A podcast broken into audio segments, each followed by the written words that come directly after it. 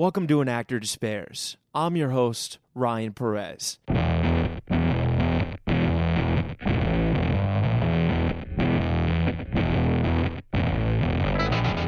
Today's guest is actor, writer, director, playwright John Pollono.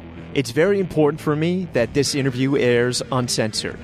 John Pollono started playwriting and has written things such as Lost and Found, Lost Girls, and Small Engine Repair. Recently, his play, Small Engine Repair, has been adapted into a movie. I discovered Small Engine Repair during a very dark time in my life, and I went to see the play five times. Yes, that's right. I saw that play five times. About six years later, I had the balls to ask him if I could do the play, and I did it last summer, and it changed my life. It ended up being a very small world in that one of my guests, Shea Whigham, ended up doing the movie adaptation of Small Engine Repair. John Pollono is someone who's had such a profound impact on me.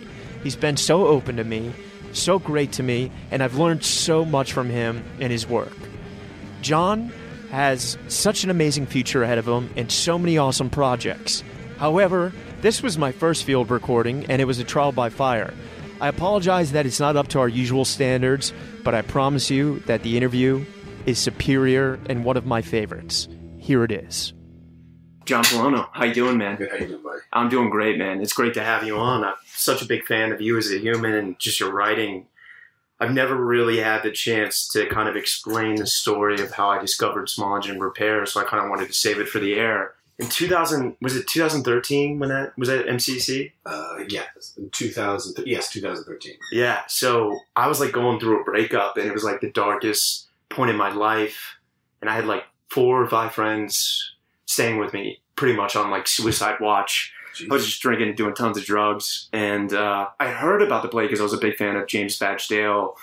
And, you know, Who I love, yeah, yeah, he's great. He's one of the best, man. And the Lortels is such an iconic theater. I love seeing things there whenever I can and supporting it. And I didn't, I didn't know your work, you know, and I didn't know anything about it. And I find those tend to be the best theatrical experiences when you kind of know nothing. Mhm. And all my friends were like, dude, anything that's like not you at a bar, let's go. And like none of them were theater going crowds. Right, and they were all like not really friends with each other. They were all there for me. So it was cool. It was it was quite rare to get those people into the theater. And you know, I I think you only get the first viewing experience, whether it's theater, you know, cinema once, that Right. that feeling of discovering it. And I remember like 20 minutes in, we all look at each other and we're like, this is fucking incredible. And it was the first time I had laughed in a really long time Oh, that's great. and it was the most healing thing and and, and it I wasn't really focusing on my acting and I wasn't really I just wasn't put together man and that inspired me in, in so many ways to get back into it and I wouldn't be here I mean obviously I discovered you through it but I wouldn't be doing what I'm doing if it weren't for that piece so Well, that's great. everything in my career I credit to you because you really set me back on track without even knowing me that's so beautiful, man. What do you think it was about the play that resonated so deeply with you? I, I grew up in Richmond, Virginia, which Mhm. is not quite Manchester, but not far from. And I have a lot of friends like that. And when I drink and do drugs, man, I'm, I'm pretty much so there's. We should say for the audience listening, Small Engine Repair is a play you've written about three best friends who meet up under unusual circumstances, Right. and it takes a crazy turn. Right. And uh, probably spoiler alert, we're going to dig into some things about the play, but uh, I think it was just being stuck, and I identified with those characters and being in a rut, and just kind of like that amalgamation of drama and comedy was exactly what I needed at that Mhm. moment. And it's so funny, like as soon as I saw that play, I bought my tickets that night to see it again. Mm. And then I had a director who's having a moment in New York on this podcast, and he was like, "Dude, you took me to see it," and I was like, "No, I didn't." And he was like, "He was like, dude, yeah, you took me," and I realized like. I went one time in a blackout and just bought tickets and took this guy to a fucking play. That's that goes to show you the state I was in. But man, yeah, it was. Oh man, I needed it, and then sure enough, you know, six six years later, I was like, I kind of felt not that I'm I'm 29, but I was like, I want to do this, and Yeah. you were cool enough to let me do it, man. And so here we are. Of course, man. I mean, because that's unusual. Usually, the plays just get done and you don't hear it. Now, I think what happens is in New York, because we had had a production there, Yeah. for whatever reason, it just the the request floated by me, which doesn't always happen. Like they do it all the time. Yeah. You don't hear about it, but every now and then you have to give it. And I, I think it's because you know the MCC production had been um, reviewed in New York, and then also because we were doing the movie, for whatever reason, my agents were like, "Hey, take a look at this." So I'm obviously really glad that that worked out. And I was like, I mean, I'm always like, I'm so excited when anybody wants to do anything, especially that play. And Yeah. that play is like tends to attract a certain sort of kind of you know that sort of archetype of like you know actors who look at it and they're like you can do that play reasonably cheap and it also gravitates towards theater companies that are a little edgier and risky riskier. Yeah. you know um, they're not like the lork theaters where 350 people sit in there. You know it's more of the thing the kind of theaters like that's why i got into theater you know for stuff that pushes the envelope. So uh, anyway i was really obviously glad that we connected Me too, man. It's a I real just- honor, and I'm so imagine If I had said no, how fucked up. but usually, I'm I- so sorry I missed that production. By the way, we were obviously. Oh no, man! And, the movie, and, and- and yeah, it's crazy enough. You know, a friend of mine ended up doing the movie who's going to come to the play, but we'll dig into all that. So I, I like to start at the beginning. So you grew up in the Northeast, right? I did. I was born in uh, Long Island. Um, we lived there. My parents are fr- my uh, my dad's born and raised in Queens. My mom is born and raised in Rhode Island, and then she moved down to New York City for various melodramatic reasons. and then they met. We were we only lived there until I think I was about three or four. Yeah. And then we lived. My dad moved as an engineer. He moved out. We moved to Ohio for like a year and a half, and then we moved when I was in second grade to uh, New Hampshire. Okay. Londonderry, New Hampshire, which is sort of Manchester adjacent, as where it's just the play in the movie. And then yeah, I just grew up there, and, And went to it- University of New Hampshire and all that shit. And your your childhood memories, like New Hampshire's home for you, not Yeah. yeah, Definitely, I mean, Yeah. I was three years old when I moved out of Long Island. Although I did live in New York City for a while, and you know have so many roots there that feel close to that. You know, I go to Ellis Island, I see my grandparents. There, Yeah. so I have a deep connection in New York City. But of course, in my formative years, I was raised in in New Hampshire, so that's always what I consider where I grew up. And, and in these formative years, what, what what were the arts like? Were your parents encouraging you to get into them, or how did that happen? Yeah, I mean they were. You know, it's hard. I it wasn't until I moved, lived in New York City, and went to a film school for an exchange program. Where did you go? Uh, I went to NYU. So Oh, I went to NYU too. I wanted to go to NYU because of Martin Scorsese. Yeah. and um, my parents bought these investment properties in Manchester, these like slums. And the idea was they were going to sell one and use that money. Hey, you can go to wherever you want in college. So they, my parents went bankrupt when I was in college, uh, high school. So just ended up going to UNH, and I saved money. Actually, had a lawn mowing business. Saved money, and then paid for this uh, summer long program at NYU called Sight and Sound. Yeah. which is like two semesters worth squeezed into a I summer. know the class well. I've done Right. so many of the films. So I was like, I went out and did that, and that, that changed my life. I did that in between my junior and senior year of college. Wow.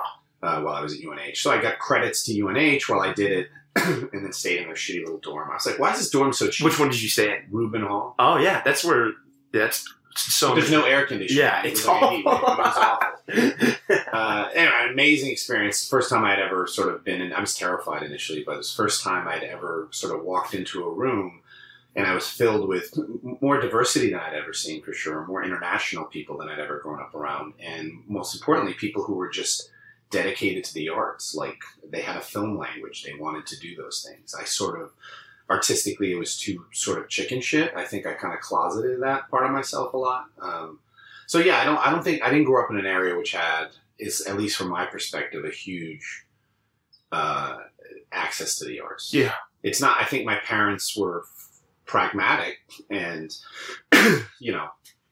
I don't know. It's complicated. I think on one hand, if I had had parents who were like, "Oh my God, you're a genius. Let me read everything you write," that would have been nice. But I had the opposite, where I was like, "I didn't read anything." So You had to it just made me try that much harder. Yeah. So, uh, and it's just a New England thing, man. You just keep your cards close to your chest. I mean, they saw Small Engine Repair off Broadway, and they came out, and then my mom was like, "Well, I'm- you know, I'm really proud of you. That was really nice. God, it's so much colder here than I thought it would be. Like, they just don't know how to like do that. So, uh, yeah, so you just don't look for that. Yeah. You know, um, so, and you know, I was really into sports and I was really into, uh, kind of hiding that part of myself, the more Yeah. sensitive, like artistic thing. I was kind of embarrassed about it. You know, I never would have told anybody, really. You know, and I started writing short stories and shit like that. But and I was like in third grade. I, it's funny, man.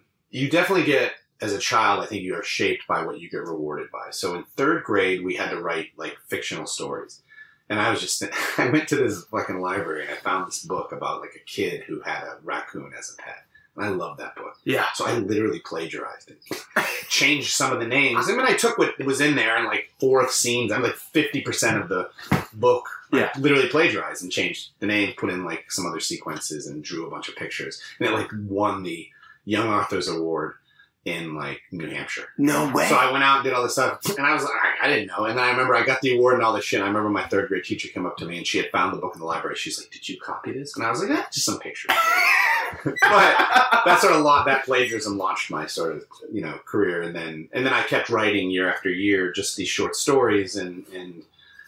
Did you have like some some guidance on on writing mentors that kind of helped you develop your style, so to no, speak? not. I Stephen King, I was obsessed with. Got it. uh, just in reading that. And what I think I initially was gravitated towards horror because of the sort of shock factor and the like.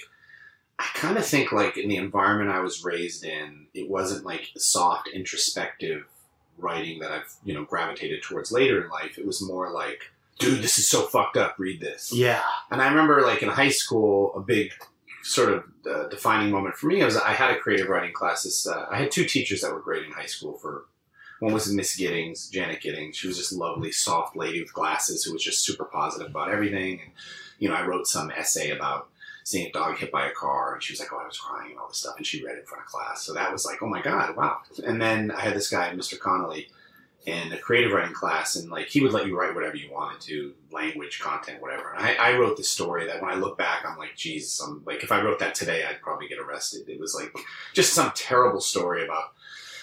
I don't think I'd ever even had sex at that point. About a kid who goes to pick up his date and he's going to get laid and he's so excited, and then he's the mother needs help lifting something up. Uh, to, and then she slips in the ladder, hits her head, and dies. And he like covers with a carpet so it won't interrupt the date. I mean, it was just terrible. Yeah. But I thought it was funny and people would laugh. So I was like, cool. I just went for sort of the shock value of that.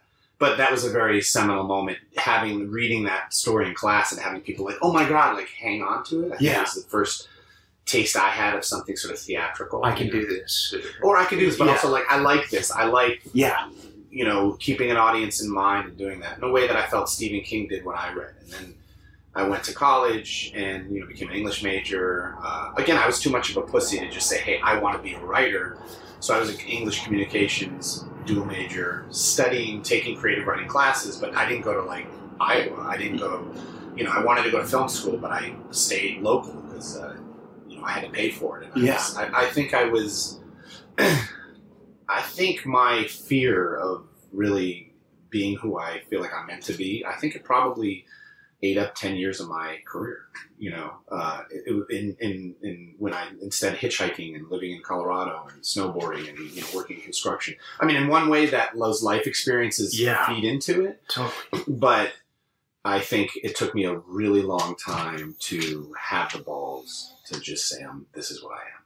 Same as I opened the podcast, and I credit you for that. And uh, and I'm curious to ask you, you know, what while you were doing this writing, at- at what point did you decide to kind of dip your toes into acting? Was that a logical progression of of, of reading your writing? Like, how did that start to come together? Well, I did uh, when I went to that NYU course. You know, you're in this little film crew, and uh, is that okay? My dog's walking around with his Oh. nails. That's fun. In the background. you do these like film crews, and then you just act in your own short films and shit, and other people's short films. And they would always ask me to do it. I was really good at it. I had no idea. I just kind of had that within me. I've always been sort of animated, and it just clicked.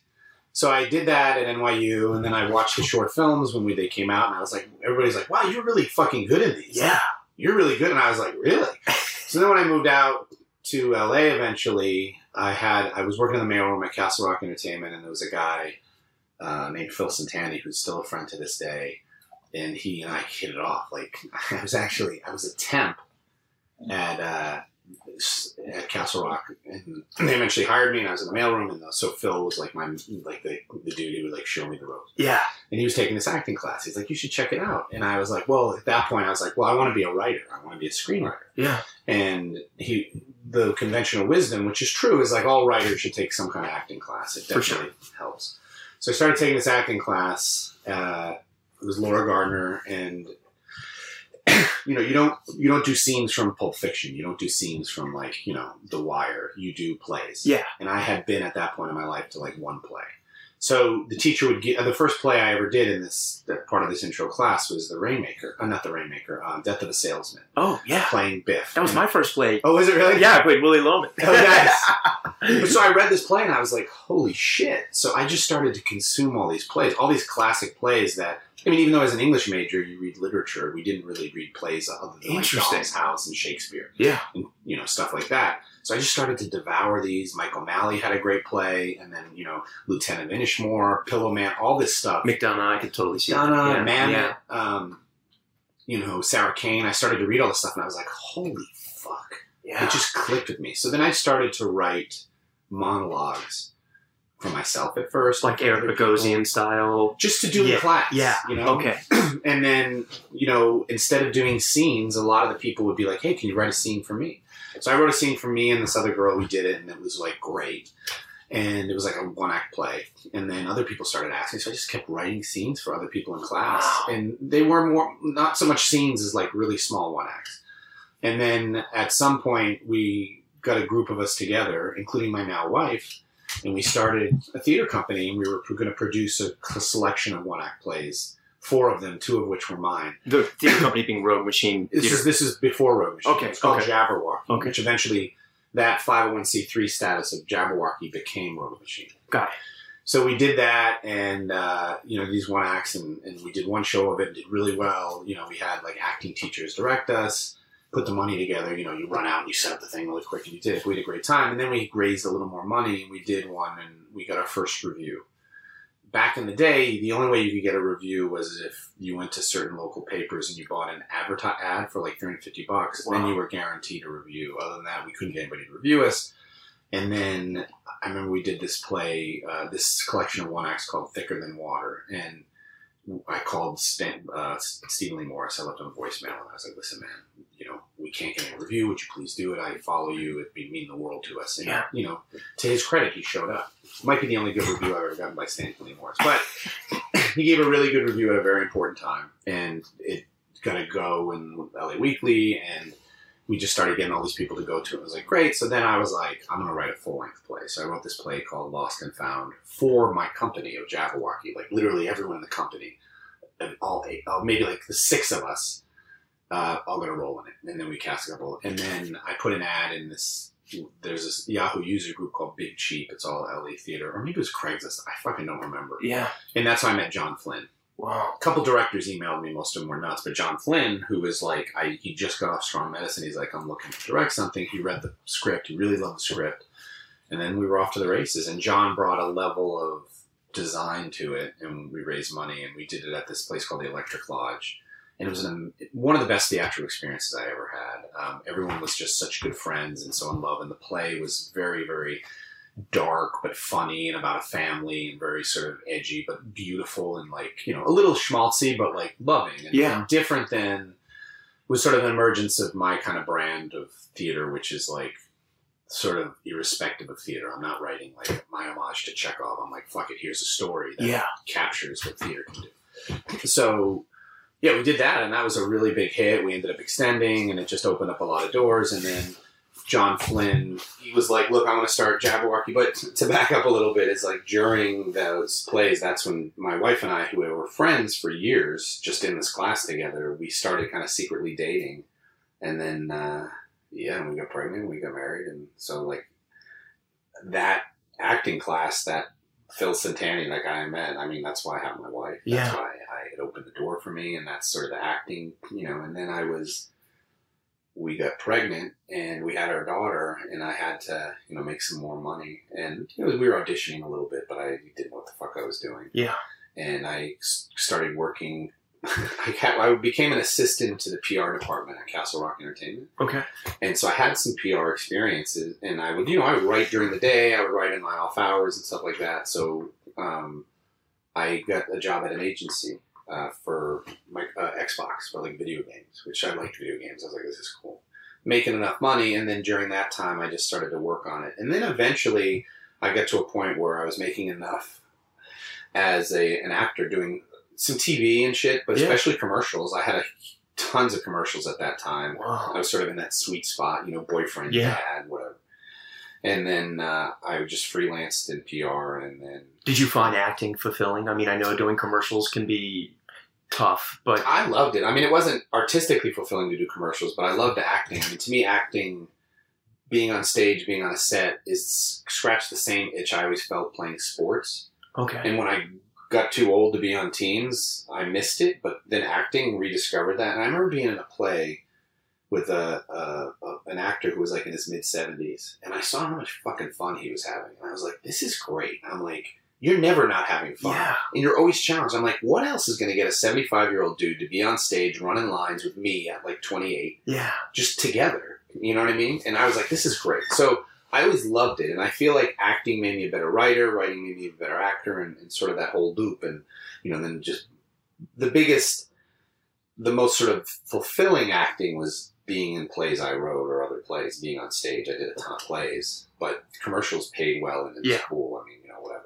But and then some of the TV shit was cool, but not not most of it wasn't really heavy lifting. And during your time at NYU, did you have an idea of like that's where I got to do theater? Because you had the reverse commute. You came to. LA and got the theater. Yeah, I didn't honestly, dude. I, the, the I'm not even joking. The second play I ever saw, I was in. Like I remember seeing a play in at the Peterborough Players when I was in New Hampshire, and I hadn't seen another. Maybe I saw one in New York for some girl I wanted to get, you know, I wanted Yeah. to hook up with, and it was awful. It like started with some guy pissing on stage, and I was like, "What the fuck is this?" But she, anyway, and then it was funny because like I'm like hitting on this girl, and and she's like in lingerie getting like beaten on stage, and I was like, "This is fucking weird." I actually wrote a one act play based on that. Wow. But um, what were you asking me? How you did the reverse commute of Oh yeah, yeah, I don't know. I just came to LA because because everyone comes here to get into film and TV. yeah, and I mean, I came here Yeah. for film and TV, and then I got bit by the theater bug, and you know. LA has the biggest pool of actors in, in the world, so there's tons sure. of great talent, and there's a great theater community here. It just is different than L- New York.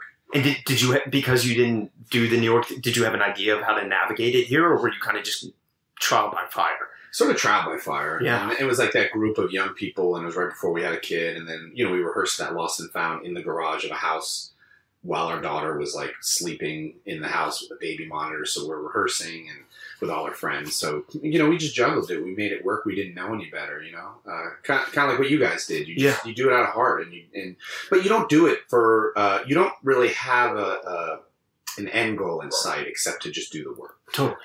and you're not like, oh, I'm to get discovered by this. I'm to do that. Yeah. that. That seems to never work. But Shea said this on the podcast, and I think it's the most true statement I've heard in a long time. It's like everyone wants to win fucking American Idol now, but nobody wants to be Janice or Bob Dylan playing the subways. You know what I mean? Doing Yeah. doing the work, and that's the problem I think with the business today. And that's awesome that you were in it for for the real work. Well, I mean, I think part of it was me also being embarrassed to be like, hey, I'm an actor. Hey, I'm this. I was just like, well, I also had a corporate type job, you know, Yeah. and I had to. I mean, look, I've had fucking a hundred jobs in my life, and it was all manual labor until I moved out to LA, and then you know started working at these places. But and they kind of knew I did that stuff, but I couldn't. You know, nobody wants to hire you, and no one wants to have you be like an account manager and you're paying your bills and getting health insurance for your new baby.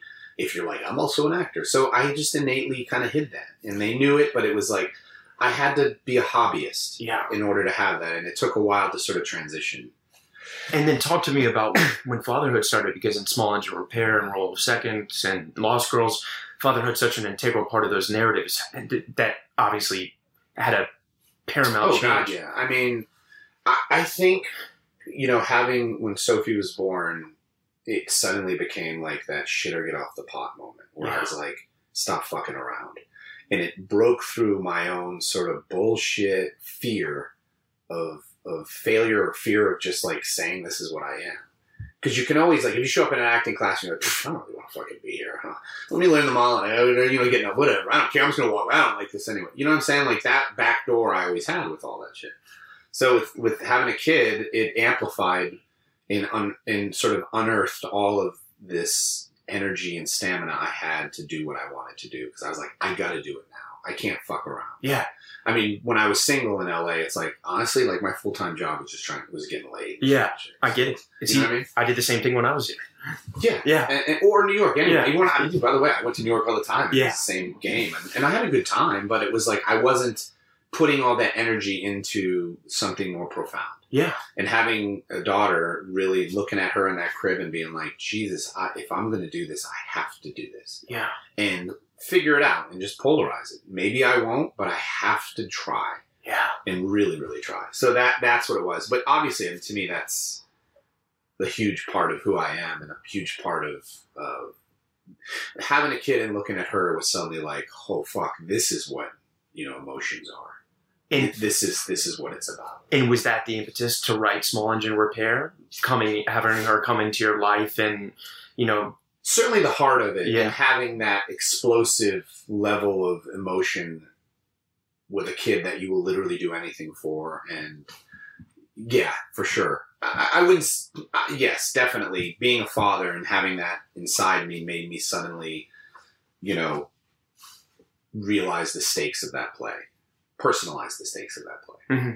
and was that a narrative you had in in the works for a while, the idea for, or did it kind of because it it flows so well and those Well, it started. I mean, I think that particular play was like, for sure, I, I, I wanted to say something about, and I didn't know it at the time, but like this sort of toxic masculinity thing. I Yeah. think for me, in the way I was grew up, was always like I did feel comfortable in like the tough guy world, but then I also had sisters, and I also had that, so I kind of straddled those two things.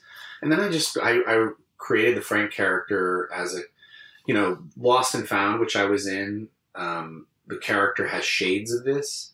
So I sort of, by doing that play, I was like, oh, I'm good at that. Yeah. So I kind of created the Frank character around, and that, you know, doing Death of a Salesman, doing, you know, uh, uh, Small Tragedy, any number of plays I had done that had that, these different facets of the character that I'm like, I just like playing that. So I, you know, created a character that I felt had this stuff that I knew I could hit with the fat part of the bat. yeah So I tailored that for me, and then the other characters just started to gravitate around that.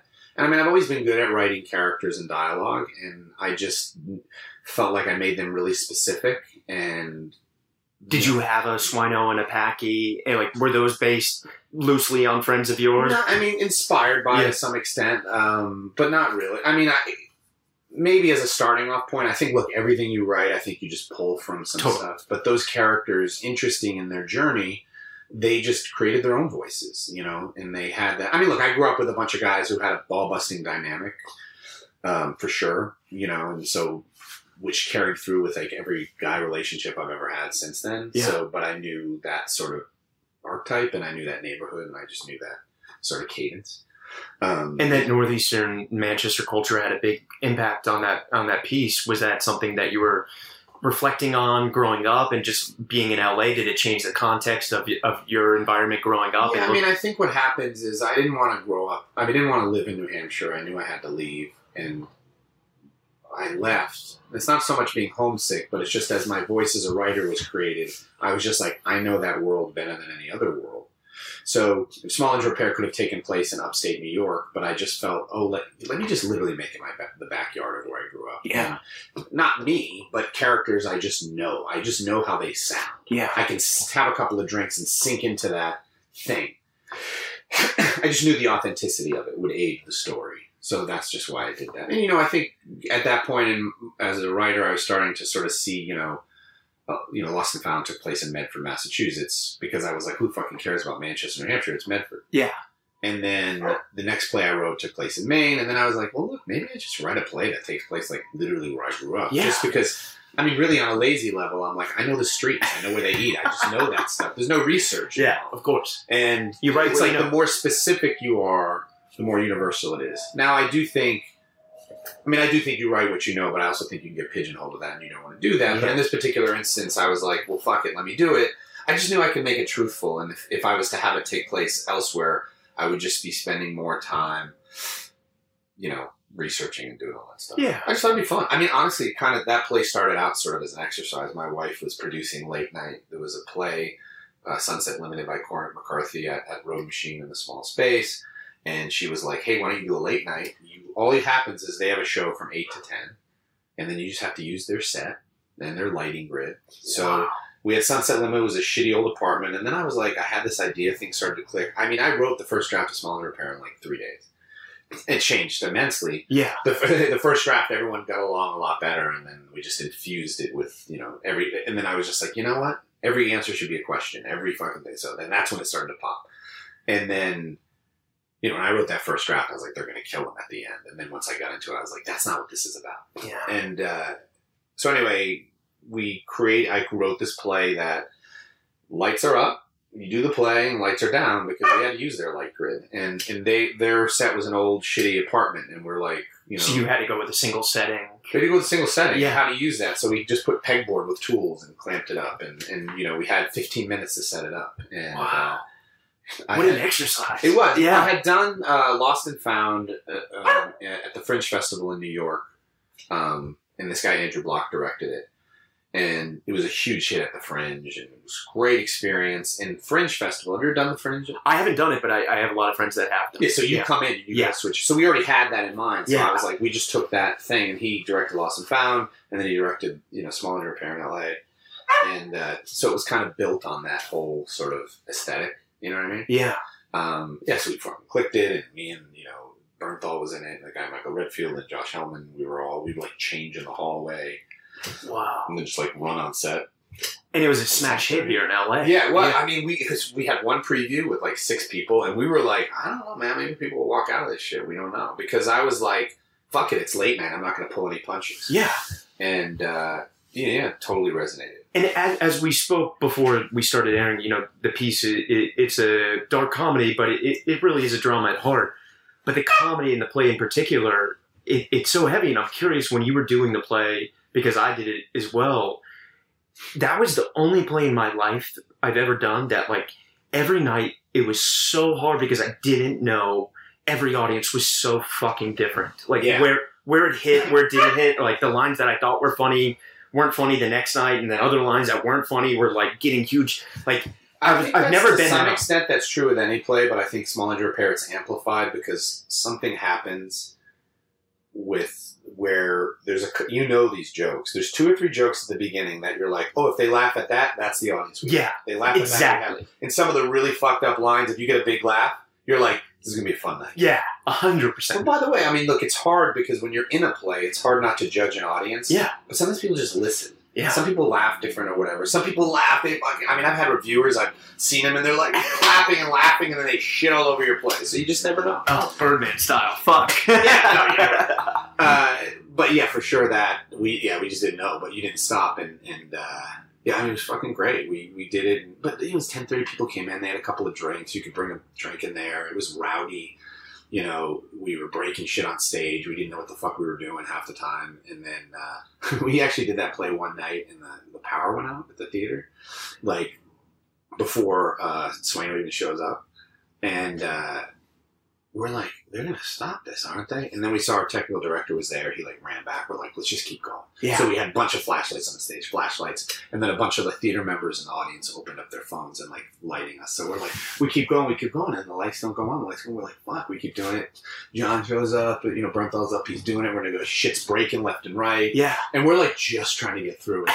And we laugh at it now because we're like, you always think recollecting the story, you'd be like, and it was the most grounded we'd ever been. It was an awful show. We were Yeah. way over. We're like, and then fucking Josh who played Chad, he comes up on stage. He's like been waiting in the wings and like figuring out his improv line to be like, what, did you forget to pay the electric bill?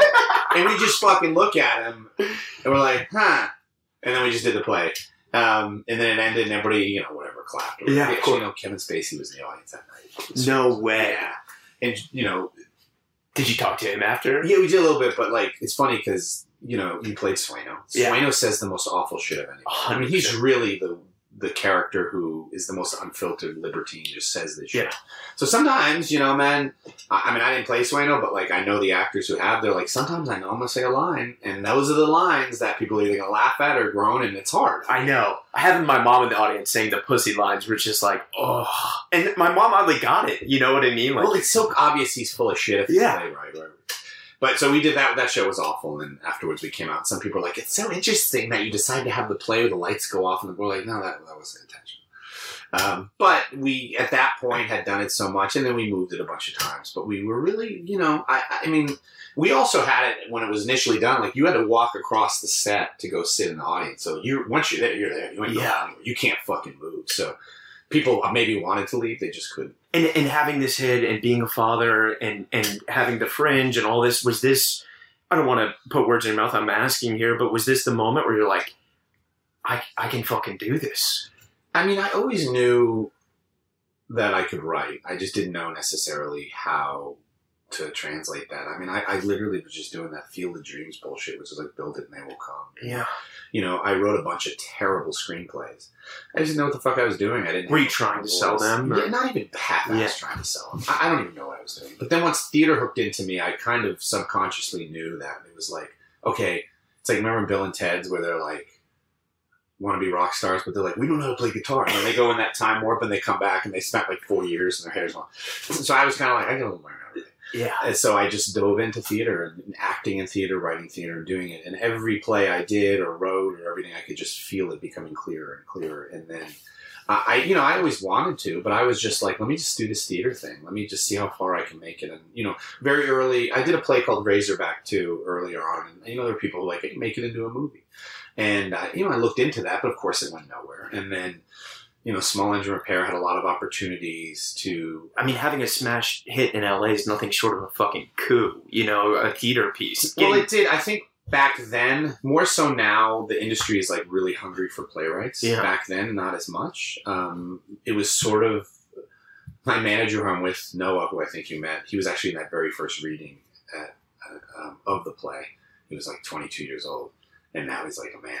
But he he and the team were a little different at the time where they're like, look, let's not send out a screenplay as his writing sample. Let's send out plays. So they sent out, you know, Small Engine Repair, Lost Girls, or whatever, for people to read. And that's got me my first jobs because they people were starting to be more open at different things. And now it's like they hire playwrights left and right, especially for TV. Yeah. Never having written screenplays or, or TV teleplays, whatever. wow. But at that time, it was kind of new. So I, I was just like focused on keep doing the work and trying to push forward and, and let's see where it goes. You know. And, and how did the Broadway bound thing happen? The, the producers obviously knew it worked here. They logical. no, that was kind of a longer thing. I mean, and we had um, what, what was the gap between the LA production and the New York was like production? two years, Two years. which I thought was a long time, but it's really not. I, I I remember when I saw the play, I was like, did this guy fucking write this last night? Because it was just so topical. Well, I updated a little bit Okay. technology wise, and, and not a ton though. But we had a, a reading. Um, I had this former manager, but we set up this reading with uh, Joe Mantello was directing, and it was like fucking Tom Sadoski and Pablo Schreiber and this guy Chris Fitzgerald. I don't know if you know who he is. I know. Yeah. he was playing Packie, and then this other dude who uh, and the reading was great and it filled up and I was like, oh, this is cool, but if something in my heart felt off because I was like, you know what, that should be me there. yeah. And Tom Sasso's a great actor, but I was like, he's not. He, He was playing Frank? Yeah. Oh, I mean, it was a read, yeah. But they were also thrilled about the reading. They're like, let's get that exact cast. Let's hit go. Let's hit go. And I was like, huh. And um, then you know, I was talking to Bernthal, and Bernthal's like uh, one of my dearest friends, but he's just one of those rare guys I've met who like makes me feel empowered to do the shit I want to do. Yeah. Like, and he's like, fuck it, dude. He's like, we should do it. It's like, why don't we do it? And I was like, you know what? You're right. And so we took control over it, and then we shopped around and said, hey, he and I are we're going to be in it. And at that point, he had The Walking Dead. He had The. Walking Dead season two. I mean, he he wasn't a slam dunk that he is now, but Yeah. back then it was like up and coming. He wasn't the issue. It was more like, well, what are you gonna do? So he had done a play with Jo Bonney, we met with Joe. She read the play. She really liked it. Joe, who's collaborated with me on many plays now, she's like, I mean, I love her. I, I Yeah. she's, you know, she's my one of my most frequent collaborators in theater. I think she's incredible. So she ended up directing it. Bernthal had to drop out because he got that movie Fury, but we just said, "Fuck it, let's do it." and MCC was, you know, gracious enough to do it and take it on. And you know, I think because I did it in LA and maybe they read reviews or whatever, they're like, "Fuck it." Plus, it's kind of a cool story. The guy who wrote it is in it. Yeah. Um, I mean, I've always feel like as an actor, I've always, it, you know, it's like harder if you produce something and you do it, you have extra to prove. Hundred percent. And I think my approach to that character was always like, I'm just going to act it real, not like like the writer in me knows the story. I'm just going to act it that way, as opposed to, I think the trap with any actor, but especially that character, is to play him the lead, and it's like Frank's strength in the movie and in the plays is just that he fucking listens. He's just there. Those other guys are much bigger and, and broader and they take up more oxygen in the room, but he just has shit going on. So I was always like, I want to do it, but I also know I can do it in the way I think it needs to be done. Yeah. And um, then working with Joe, who just, you know, Andrew was a really great director. We didn't know what we had. We kind of did it in a rush and we did all that stuff. And Joe took that work and just continued to refine it and deepen it. And she had her own theme of the play that came out. And I just learned so much from working with Joe. And she ended up directing a lot of other plays I did. But Were, were James and both Jameses were those friends of yours, or were I knew Badge very well, and when John had to drop out, he was like, "Let's talk to Badge." And I'm like, I'm, I've always been a huge fan of Badge. I did, you know, I became we became brothers doing the play, but at Yeah. that point, I really respected him and admired him. But Badge is, uh, you know, he he's a real sweet guy, but he's a bit of a kind of loner. He's Yeah. not not not aloof, but he just it takes a little while to get to know him. But once you're in with that guy, the guy will do anything for you. Totally.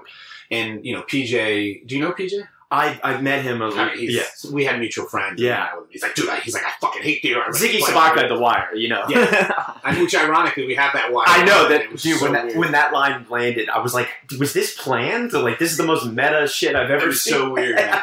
but yeah, and, and he, we had you know auditioned, and originally we were gonna cast another actor, and then we were like, just PJ's. Is that me or you? Your eggs? Oh, get this thing on. Oh, don't worry about it. Yeah, so he, you know, he came aboard, and then it was really hard to find Keegan, the the Chad character. And I don't know how you guys had that. We had a, the the and same with the movie. That character was really hard to cast. Yeah. That uh, it's a quick little side, but it's funny. It's like my Chad works at the Chateau Marmont, and we, uh, Oh, I'm gonna like save this, you know, because I want people to experience the movie. But we went to a screening. I got to see it. It was incredible. But it was funny because the the guy that played my chat, I had to bring him because all of my cast did the play for free. And he called out sick of the chateau that night to come to the screen. So And then so we all ended up. we ended at the chateau and he like hits his boss like, so funny thing, uh, I need to come and they wouldn't let him come, so he just stand outside the whole time. oh shit! I didn't know that. Yeah, I didn't want to make him think, so like Oh, that's why I kicked and I had to dip I out. don't. But yeah, yeah. I hear you. it was so funny, man. But yeah, so then that character is just i mean like you said it's hard because you need to have you know he's got to have a certain physicality to him yeah, but he has to be a really good actor and it's just hard in that like you know it's like having a casting call you're like stunning drop dead gorgeous blonde with perfect body yeah, whatever. you're made probably not to get the best actors. And chad has a physical requirement so a lot of times you get in guys who they're just younger and they're not at a point with career where they've really explored their craft because they haven't necessarily had to because they're just booking gigs booking genetics. Yeah, yeah booking genetics. So uh, you know we get lucked out. Sounds like you got a right guy but you know because that play doesn't work without him. The movie doesn't work out with him. It's just it, it's always an interesting thing uh, seeing that and, and and then I'm so curious, like because the play is really deals with the not. It's really from. It's a female story, but it, there's no females in it, and that's so interesting that it it resonates that way in this post Me Too environment. And, and who would have known, you know, in 2011 now that we live in that, but it the the play becomes so much more interesting now in that post. It does seem to resonate more now. I mean, you know, What, like I'm curious to talk to you about the sex thing and the toxic masculinity. Were the were, was that something that you had friends experience or like? not really. I mean, I remember reading something about the the sexting and the bullying behind that, and to me, it was just like I just wanted to be truthful. And I think when you're truthful, it's you don't have to chase a trend or not.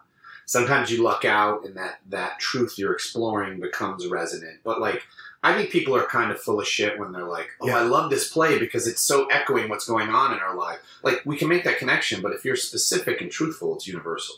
Like the universal themes of it don't need Yeah. the technology aspect of small engine repair attracted me simply for the thematic and the character stuff, which is like here's these guys in a shifting world. Who gives a fuck about the technology? But the point is, is this technology takes these pre-existing things and it amplifies it. Yeah. And these guys don't necessarily know. And I feel like my generation, we didn't grow up with that.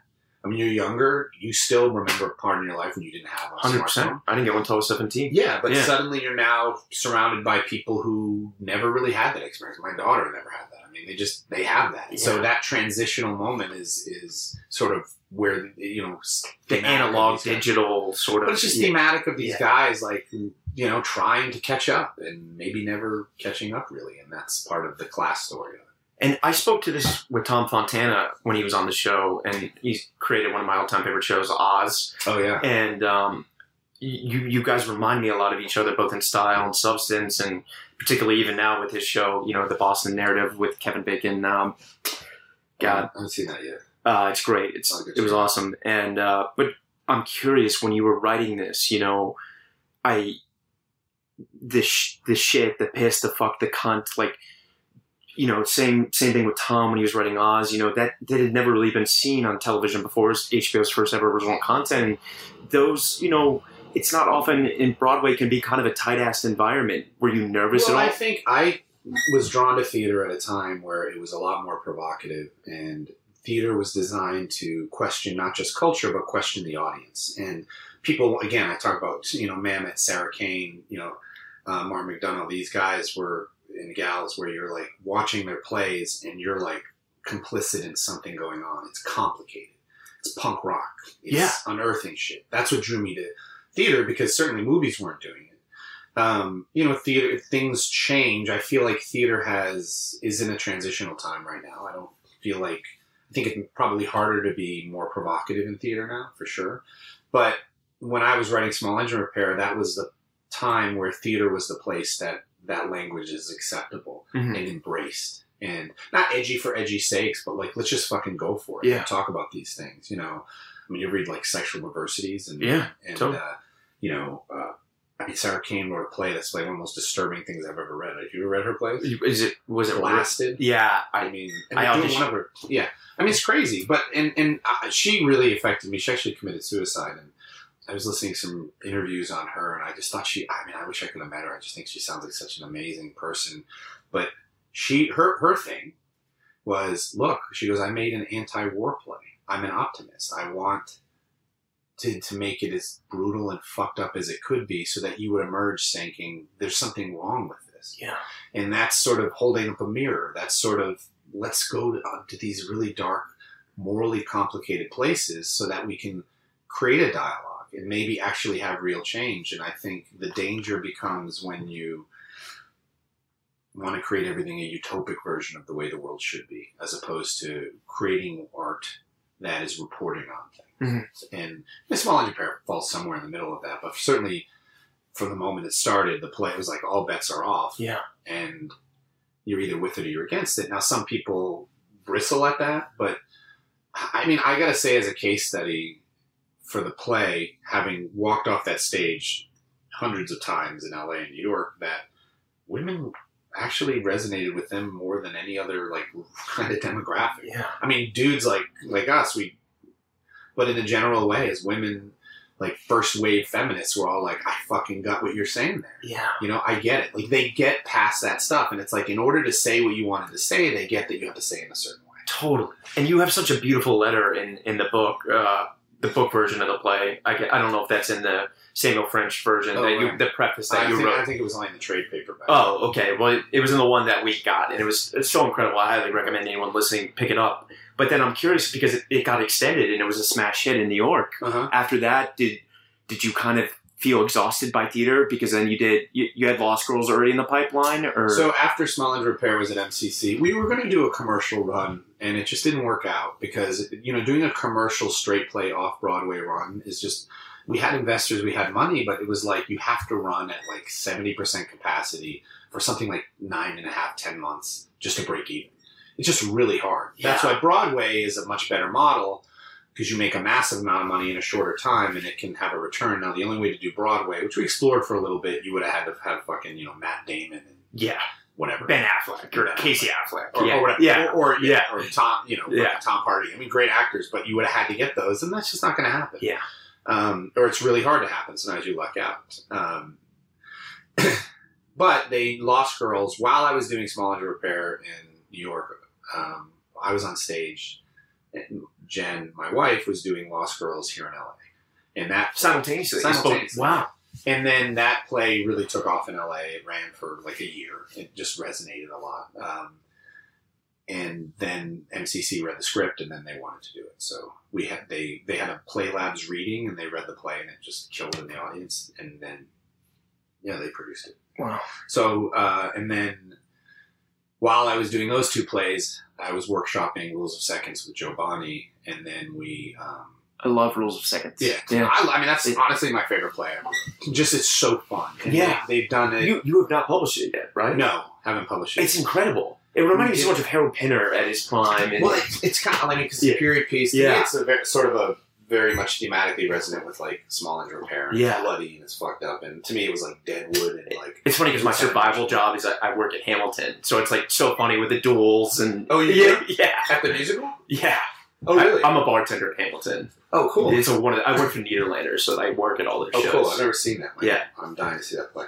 Uh, Um, if you want, I'll hook it up. yeah, Yeah, yeah, yeah. but uh, so we workshopped that, and then we eventually, you know, did it in LA, and and you know, it's a big cast, it's expensive.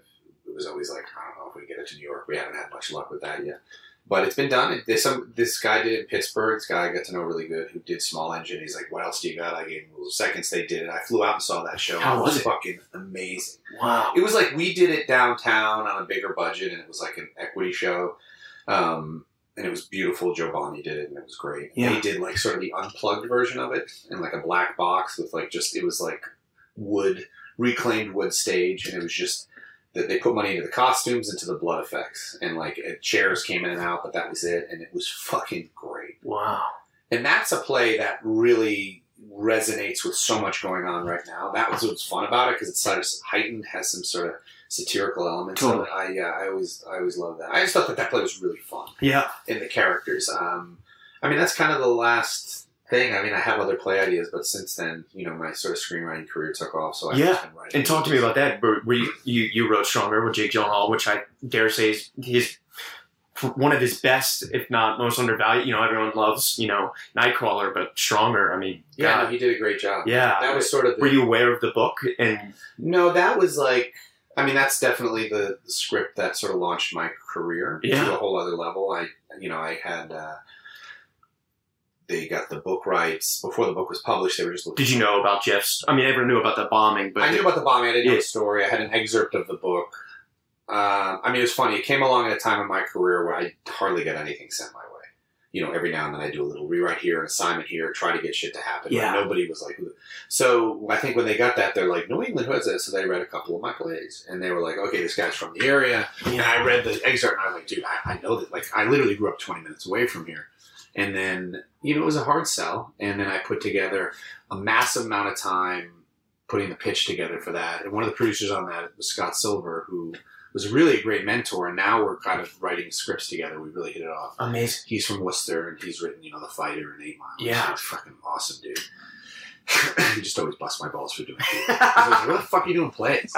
um, so we just pitched this real hard sell, and you know we sold it, and then uh, Wait, was Jake always attached for Jeff? He was not. Okay. Uh, so I wrote the script, and then the script just floated around for a while, and it got on the blacklist. It got like way up on the list, so that got me a lot of attention. Yeah, I was gonna say that must have ignited. It, it totally It put you on everyone's radar, totally sure. did. And then you know, look as a screenwriter, it's like there's a lot of very successful writers who've never had a film made, and then once you get a film made and they see that it works, it's a whole other. let alone with the biggest. and I think star. people that was one of those rare scripts that one I just had the time to really curate, and two, it was a good, uh, very fortuitous that it was like New England. It's like Small Engine Repair. It's those same characters. you were of that world. Yeah. of that world. Yeah. And I think you know, I think the, the the movie came out beautifully, and I think the script was different than the movie, but the script I think in some ways resonated even deeper with people because they weren't picturing the actors; they were just had that experience Yeah. of, the, of reading it, and it's Yeah. a great read. Um, you know, my, the producers, especially Scott, like beat the shit out of me to write that fucking draft. Really learned how to write a studio movie Yeah. for them. So then, yeah, as soon as that was done, it was like I've been kind of nonstop working on stuff. And, and can you talk about what you're working on now? Yeah, I mean, sure. you, you did say that Small Engine Repair the movie's come out, and we won't say what, but you submitted to some potential festivals, yeah, and so, so, that's going at the festival circuit with that, and then right now I'm working on a Hulk Hogan uh, movie. Amazing. Scott and I are writing that. Um, a biopic. yeah, kind of. I mean, it's pretty. It's it's you'll have to see it. Yeah, I can't wait. We're writing that. Todd Phillips is attached to direct. Chris Hemsworth's supposed to play. His Hulk. Todd Phillips, so- huge. About to have the Joker hit with Shea. Yeah, Yeah. Shea and Yeah. Scott wrote that with Todd. No way. So, uh, which I'm really excited about. So that's the big thing I have. I just delivered a smaller movie, which is sort of a passion project that I think was a beautiful story. Uh, this basketball story about this small uh, high school in Tennessee. I'll tell you offline. I don't know if I Yeah. can talk about that one. And then um, Scott and I wrote a fucking awesome Evel Knievel biopic No way. last year, and hopefully that gets made. Yeah. It's so good. Um, yeah, and then you know just some other shit popping around trying to figure out what's next. I mean, I hope to get to direct another movie, and I got to say, you know, I, I said we wouldn't talk about it much, but your directing absolutely blew me away. And uh, uh, someone who's both near and dear to our heart, Shea Whigham and I were had a long dive yesterday talking about it. Like, man, I. I, I think you're about to become the biggest fuck. Like you heard it here first in the podcast, you know. Famous last in, words. in, in a year, I'm gonna have to go through five channels of CAA to fucking get you to Yeah, do one of these again. I don't know about that. I mean, um, it was interesting. Somebody gave me some great advice behind. I mean, like before I was directing that movie, I just called fucking everybody I knew, and some of the great, best piece of advice I got. Two or three things. One of them was like hire the best people and get out of the way. Yeah.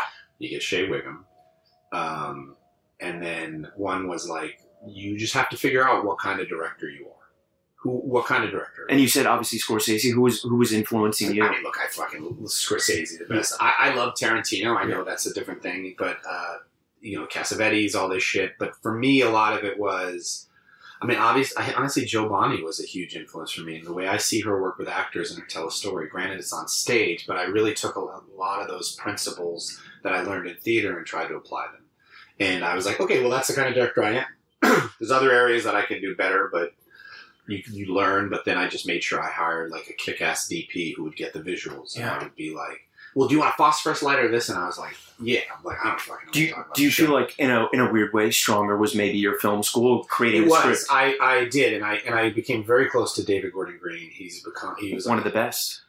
And you know, man, and, and and I remember having a dinner with David around the time I was getting this up, and I was like, "Look, I, you know, the world was with Me Too and all that stuff, and just trying to wrap my head around it and be like, look, I didn't want to add something to a dialogue that's going to, you know, reduce the momentum or do, just say the wrong thing." And he was just like, "Look, dude, if you have to apologize for it, don't do it. But if you believe in your heart." And what you're doing, just fucking do it. And I was like, you know, you're right. So that was like a really key moment. But I, I, I shadowed him through the most of the production of Stronger, and I learned a ton. Oh, so I mean, you were on set for most of it. Yeah, Yeah. David Gordon brings a huge influence in the way he makes movies, so And which is cool. really. To watch Shake realize that role that you created, you know, Yeah, I mean, yeah, for sure. Uh, you know, and, and seeing Jake as an actor, he's a different actor than like I am in the the way I kind of want to work with. He's very intense. Yeah. Uh, you know, I uh, I met him recently and I saw, him. hard. I mean, yeah, look, he works his fucking ass off. yeah, and he loves theater. I love that about Yeah, him. Yeah, he does. He Yeah. does. Uh, yeah, I mean, it was really interesting watching. But you know, again, it was like seeing you know David working with every different actor, like like Joe does. Who Joe is a master at saying. And even you know, my wife's directing a play now, and I see her has that same instinct, which is like you just have to identify what kind of actor you're dealing with. Yeah. Everybody has a different thing, Totally. and as soon as you figure that out, you just you're not manipulating them, but you're like, okay, here's how I give you that. Now here's how you do that. and so like you know, working with Shea is this very specific thing, and it's more like how do you harness that actor. Totally. Now you could be like, no, you got to fucking do it this way and this way, and ultimately at the end of the day, a great actor will be like, listen, if you need me to do that, I'll do that. And Yeah. there's like three or four lines in the movie that Shea was like, look. I don't know about this, but I'll do it. Yeah. And two of them are huge laughs. Like, you were right about that but the vast majority of time Yeah. with someone like Shea, for example, is you're like he's like the canary down the mine shaft. If he starts flapping away, you're like, hold on a second. Like Shea, what are you saying? Yeah, just think this and that because you know, a good, great actor knows more about that character than than you as a writer, you as a director, or anything. So you really have to cast well and get that. And obviously, John and I are, Bernthal and I are like super collaborative, uh, creative partners. We work on a bunch of shit together. He and I have a lot of stuff lined up. Um, so I had him, and, and but shit, and, and we just innately had that. I mean, we're really good friends. We had that relationship all built in. But with Shea, it was like I just learned a ton from him. Yeah. And he's just very specific. I mean, there's a reason the guy's in everything. A hundred percent. Same with John. He's- yeah.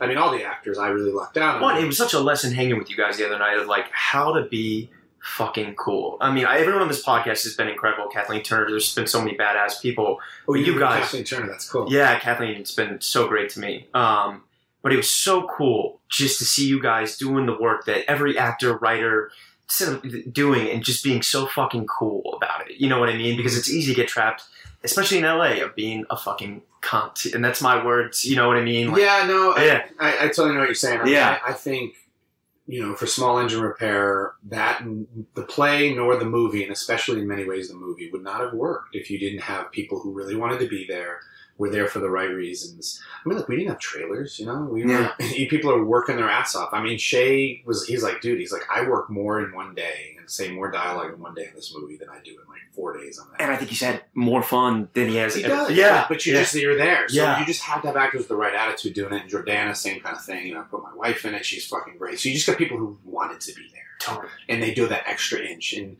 a lot of it is, is you just say to them, "Is like, yeah, listen, you're valued. Like, Yeah. let's talk." You know, uh, I'm not afraid of actors. I love actors. It's my favorite thing. So I, I mean, that's just where I come from. But if you get somebody in there who is a cunt, uh, man or woman, who is like, you know.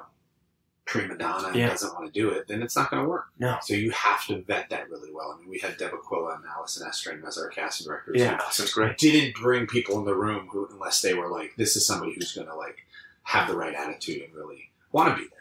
And, and I'm curious, uh, before we wrap up, I'd really like to talk to you about this because it's something I talk a lot on this podcast. Is it's such a tough time in the business, you know, where I feel like we're watching the death of the middle budget American movie. You know, it, it doesn't make sense for studios to do $10 million movies anymore. It makes sense for them to do a $250 million corporate property and do 20 of them. Right. And I feel like, you know, the, the movies that you and I grew up loving, they're fewer and far between. And it's either, you know, you're in fucking Venom 17 or you do an NYU student film for $250,000 that wins Sundance. And as you're writing these scripts, how has it been finding, you know, ones that aren't a Marvel property or, or DC property getting financing or getting it together? Is it, do, you, do you feel like the content I speaks mean, for, for itself? me, yeah. I mean, look, I think that there's more distribution opportunities now than in a lot of ways, which is which is cool. But like, I mean, most of the stuff I work on are tend to be work through a studio, and they're more sort of prestige movies. You know,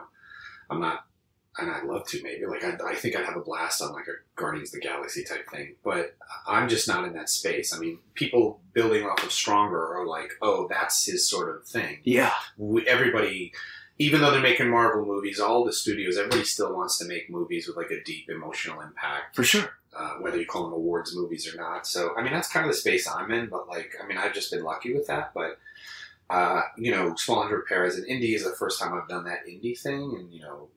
But I do think you're right. There's like a huge gap. Maybe Yeah. whatever 20 years ago we could have brought this team to some place and gotten the financing to do small engine repair through a studio. They just don't want to do that.